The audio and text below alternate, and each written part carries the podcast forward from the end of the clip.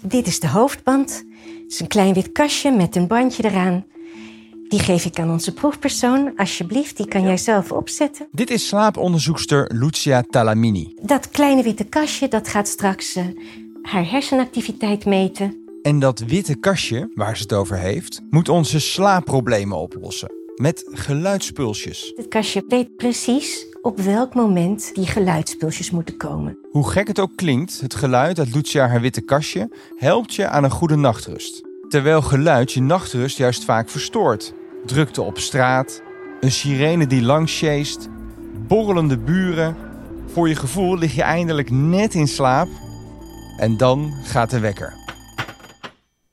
Eén op de drie Nederlanders worstelt met slaap. Nou, ik heb vannacht bijna niet geslapen. Wereldwijd is het een serieus probleem. De ene keer houdt mijn kat me wakker en de andere keer dan slaap ik gewoon slecht omdat ik aan mijn hoofd heb. Maar gewoon omdat het druk is, van alles in je hoofd. De Wereldgezondheidsorganisatie noemt het een officiële epidemie. Ja, wij kunnen hier wat aan doen. Hoe kan geluid onze slaap redden? Dit is de Universiteit van Nederland. En voor het antwoord op onze vraag zijn we in Amsterdam, in het slaaplab bij Lucia Talamini. En hoe slaapt dan zo'n slaapexpert? Ik ben niet zo'n hele beste slaper. Ik heb natuurlijk ook best wel een stressvolle baan. um, ja, dus ik vind het ook niet altijd even makkelijk om te ontspannen. Ik ben ook maar een mens. En dat brengt ons ook direct bij de kern van het probleem. Want waarom we zo slecht slapen, hebben we volgens Lucia vooral aan onszelf te danken. Het is uh, te druk en mensen, we zijn te gestrest. We worden op dit moment gebombardeerd met prikkels van allerlei soorten. Sociale prikkels, licht, geluid, um, uh, feesten, partyen, all night, weet je wel, blauwe schermen. Um, 24 uur per dag zo ongeveer. Dus je ziet ook dat mensen het steeds moeilijker vinden om die mentale rust te vinden. En zonder die mentale rust, in ieder geval in de uren voordat je in slaap moet vallen, lukt het niet. En dat is een probleem, een groot probleem. Mensen die chronisch slecht slapen, die hebben emotionele problemen overdag, cognitieve problemen overdag en allerlei um, andere aandoeningen worden in de hand gewerkt door dat gemis aan herstel. En dan moet je denken aan hart- en vaatziekten, diabetes, andere metabole stoornissen, uh, ook dementie. Um, en ja, daarom uh, is het ook bij, juist bij oudere mensen, waarbij die beslaap vanzelf afbrokkelt als onderdeel zeg maar, van de veroudering, zou het mooi zijn als we dat tij kunnen keren. Slaappillen lijken nu nog vaak de enige oplossing voor de slapelozen. Als zoete broodjes uh, gaan die over de toonbank. Daar wil ze vanaf, want door slaappillen slapen mensen wel langer, maar ze zijn verslavend. En je hebt er snel meer en meer van nodig. Daarnaast zorgen ze vooral voor een lichte slaap. En dat is niet zo gunstig. Slaapmiddelen dragen daarbij, uh, daar, daarmee niet bij aan een kwaliteit, een goede kwaliteit van de slaap.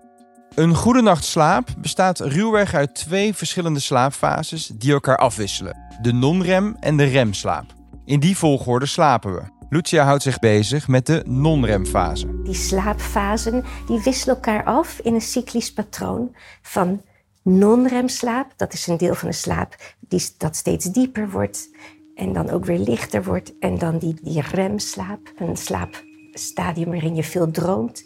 En dan begin je weer aan die non-remslaap. Dus een afwisseling van non-remslaap en remslaap. De non-remslaap zou je weer kunnen onderverdelen in een lichte en een diepe slaap. Mensen met slaapproblemen hebben vaak moeite om tijdens de non-remfase in die diepe slaap terecht te komen. En dat is juist zo belangrijk, want diepe slaap zorgt ervoor dat je wordt afgesloten van alle prikkels van buitenaf. Dan, uh, dan hoor je die bus of die tram of die overvliegende vliegtuigen of die vervelende buren die maar doorkletst tot in, diep in de nacht. Die hoor je dan ook minder. En in die diepe slaap heeft je lichaam ook eindelijk de rust om te herstellen. En zich klaar te maken voor de volgende dag. Tijdens die diepe slaap groeien weefsels of worden ze gerepareerd als er schade aan is ontstaan. Of omdat ze gewoon slijten, zoals je huid. Er moeten continu nieuwe celletjes worden aangemaakt. Er worden ook energiemoleculen aangemaakt die je overdag weer nodig hebt om snel energie beschikbaar te hebben om te verbranden. Um, afvalstoffen die zich tijdens de waakstaat opbouwen, die worden juist in die diepe slaap opgeruimd. Um, door je hele lichaam heen, maar ook in je hersenen. Stel je voor dat je dus niet in deze diepe fase van slaap kunt komen. Dan heb je echt een serieus probleem. Lucia kan met haar witte kastje slechte slapers dieper laten slapen door middel van de geluidspulsjes waar we het eerder over hadden. Dit is het slaaplab. Uh, dit, we zien hier de controlekamer met een heleboel computers en schermen.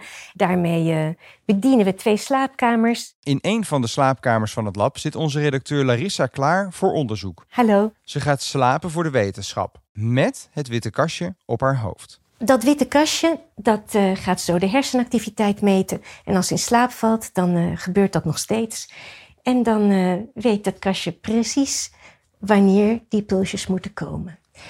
Um, die geef ik aan onze proefpersoon. Alsjeblieft, die kan jij zelf opzetten. Deze stukjes die plakken een klein beetje. Dat zijn de elektrodes. Ja, ik zou zeggen, slaap lekker. Ja. Wij gaan naar hiernaast en gaan jouw hersenactiviteit meevolgen. Terwijl Larissa langzaam in slaap valt, kijken Lucia en medeonderzoeker Stefan naar haar hersenactiviteit. Ik nog wakker, maar wel langzaamaan zie je wel de activiteit wat afnemen. Vanuit de controlekamer. Ja, ze is wat aan het ontspannen. Ja. Larissa zakt steeds verder weg en op een scherm zien we hoe hersencellen, neuronen, zich anders gedragen als we slapen dan wanneer we wakker zijn. Of in de waakstand staan, zoals Lucia dat noemt. Tijdens de waakstaat zijn de miljarden hersencellen waar onze hersenen uit bestaan, zijn informatie aan het verwerken. De ene is met luisteren betrokken, de andere is met iets vangen of iets pakken betrokken. En ze doen allemaal hun eigen dingetje, signaaltjes afvuren, allemaal iets verschillends. Op het moment dat je in slaap begint te vallen, komt er langzaam een rem um, op die hersenactiviteit. Die visuele stimuli, auditieve stimuli, dat komt allemaal niet meer, dat dringt niet meer door tot die hersenen. En die hersencellen komen dan in een soort uh, stand-by-modus. In die stand-by-modus zie je dat die celletjes nog wel actief zijn, maar niet meer hun eigen dingetje doen. Ze gaan juist allemaal tegelijk hetzelfde doen. Allemaal tegelijkertijd vuren, signaaltjes afvuren en allemaal tegelijkertijd stil zijn. Geen signaaltjes afvuren. Dus je krijgt zo'n en dat, die beweging van allemaal tegelijkertijd vuren en dan allemaal tegelijk en allemaal tegelijk en dan allemaal stil.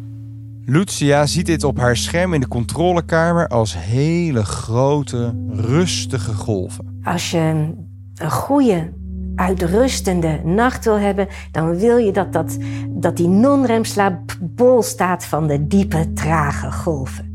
Larissa slaapt. Oké, we hebben hier lichte slaap met al van die trage oscillaties. Dus we kunnen ook al gaan beginnen met stimuleren. Lichte slaap. Dat betekent dat de hoofdband vanaf nu geluidspulsjes zendt. Ja, de hoofdband doet het natuurlijk vanzelf. Ja. En die klinken zo. We hebben het voor jou wel extreem veel harder gezet. Larissa hoort hier dus niets van en gaat juist dieper slapen. Hoe die stimulatie uh, werkt, kan je een beetje voorstellen aan de hand van, uh, uh, van het duwen van een schommelend kind. Die schommel die gaat heen en weer in zijn eigen ritme. Hangt af van hoe zwaar dat kindje is en hoe lang die ketting en zo. Iedereen heeft zijn eigen ritme. Je hersenen hebben ook van iedereen hebben hun eigen ritme. En wat we doen met dat geluidsspeeltje is eigenlijk precies op het moment, op het laagste punt, die schommel een zetje geven. En zo werkt dat met die geluidspulsjes ook. Net op het moment dat die natuurlijke hersengolven naar een hogere energie gaan, geven we net even zo'n geluidspulsje mee als een soort stimulusje. En, dat, en daar krijgen een heleboel van die celletjes die samen actief zijn, die krijgen een extra energiepulsje mee. En dan zie je die uitslaan. En die uitslag groter en langer worden. Geluidspulsen verdiepen op die manier de slaap tijdens de non-remfase.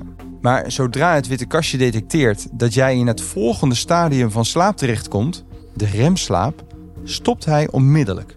Want dat is de fase waarin je het meeste droomt. En voor wetenschappers is de remslaap nog steeds een mysterieuze toestand. In principe moet je gewoon niet aan dingen komen uh, waar je, nou, die niet verstoord zijn. En waar je ook niet precies weet wat er gaat gebeuren als je daar gaat lopen stimuleren. Dus daar blijven we af.